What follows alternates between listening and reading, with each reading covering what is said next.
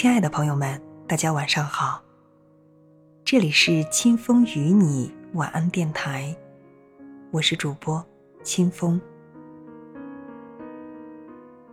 总能碰到有好多人非常固执的说读书无用，他们经常会抱怨生活中许多的不如意。我想，像他们这样的人。肯定受到过很多读书人的劝，但都是劝不得。不然，哪里还会有那么多的牢骚没有答案呢？与您分享林语堂的文章：读书人和不读书人最大的差别是什么？让我们一起来听。当我们把一个不读书者和一个读书者的生活上的差异比较一下，这一点便很容易明白。那个没有养成读书习惯的人，以时间和空间而言，是受着他眼前的世界所禁锢的。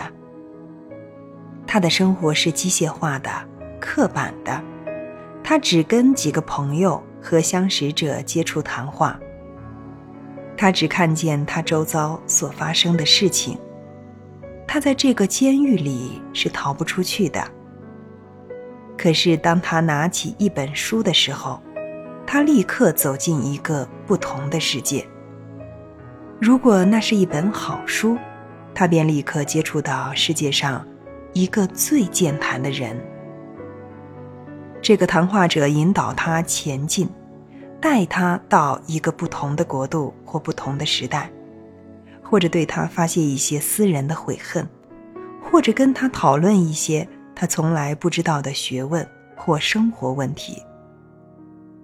一个古代的作家使读者随一个久远的死者交通。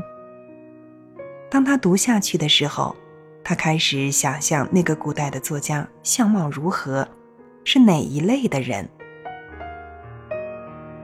孟子和中国最伟大的历史家司马迁都表现过同样的观念：一个人在十二小时之中，能够在一个不同的世界里生活两小时，完全忘怀眼前的现实环境。不但如此，读者往往被书籍带进一个思想和反省的境界里去。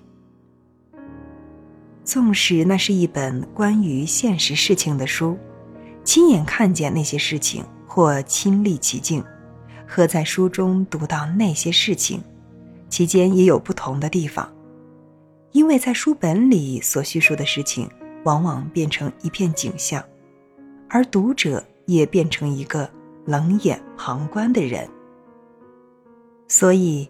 最好的读物是那种能够带我们到这种沉思的心境里去的读物，而不是那种仅在报告事情的始末的读物。我认为风味或嗜好是阅读一切书籍的关键。这种嗜好跟对食物的嗜好一样，必然是有选择性的，属于个人的。吃一个人所喜欢吃的东西，终究是最合卫生的吃法。因为他知道吃这些东西在消化方面一定很顺利。读书跟吃东西一样，在一人吃来是补品，在他人吃来是毒质。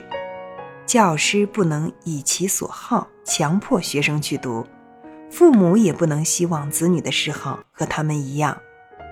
如果读者对他所读的东西感不到趣味儿，那么所有的时间全都浪费了。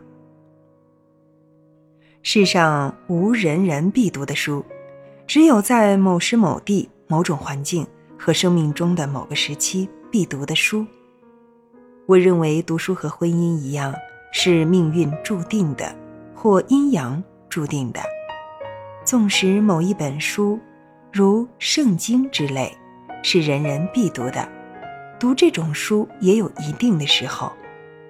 当一个人的思想和经验。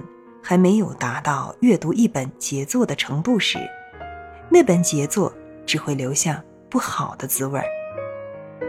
一个人发现他最爱好的作家，乃是他的知识发展上最重要的事情。世间却有一些人的心灵是类似的，一个人必须在古今的作家中寻找一个心灵和他相似的作家，他只有这样才能够获得读书的真益处。一个人必须独立自主去寻出他的老师来，没有人知道谁是你最爱好的作家，也许甚至你自己也不知道，这跟一见倾心一样。人家不能叫读者去爱这个作家或那个作家，可是当读者找到了他所爱好的作家时，他自己就本能的知道了。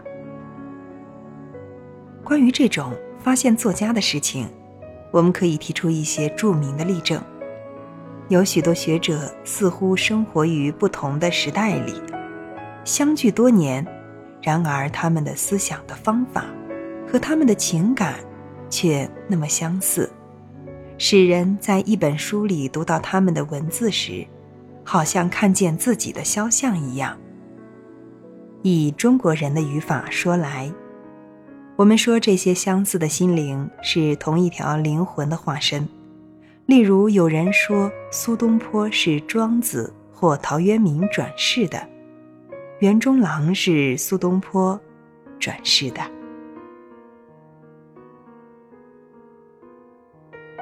好了，亲爱的朋友们，今天的分享到这里就结束了。感谢您的收听，让我们明天同一时间再见。